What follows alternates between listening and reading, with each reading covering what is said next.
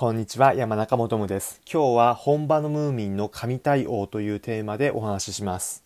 今日の話を聞けば海外のテーマパークの楽しみ方を知ることができます。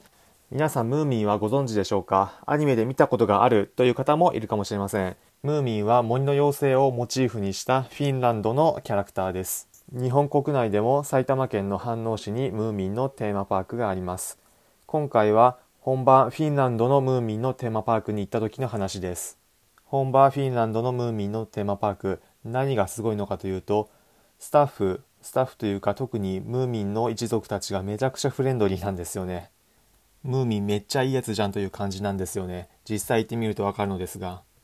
フィンランドの地方都市、ナーンタリというところにムーミンのテーマパーク、ムーミンワールドがあります。島の一部がテーマパークになってます。敷地自体は特にそこまで広くはないんですが、その一角の部分がムーミンの住んでいるムーミン谷を意識したテーマパークになっています。アニメの中に出てくるようなとんがり帽子の家や雨傘が頭上を覆う商店街などを歩くことができます。ムーミンはじめ、ムーミンの彼女やムーミンの両親がテーマパークにはいて、とても彼らがフランクでした。一緒に写真を撮ってほしいと頼むと、おいいよいいよみたいな形で肩に手を回してくれて、一緒に手を振りながら写真を撮ってもらいました。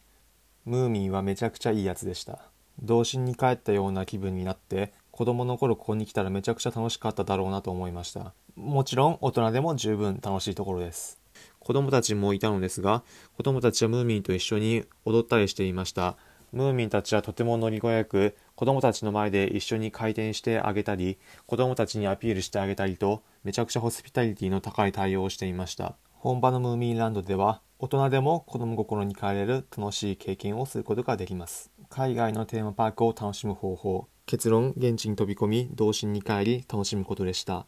最後に今回のまとめです。今回は本場のムーミンの神対応というテーマでお話ししました。本場フィンランドのムーミンワールドのムーミンたちは大人でも子供でも楽しめるようこちらのお願い以上にフレンドリーな神対応をしてくれます。私山中もとのラジオではこれまで海外59の国と地域に行った経験からいろいろな話をしていきます。次の旅行先どこにしようかなと考えている方や個人で旅行を計画されている方に対して旅行を100倍楽しむ方法やおすすめの旅行先を紹介しています。いいじゃんと思った人はぜひチャンネルをフォローしてみてください。それではまた次回お会いしましょう。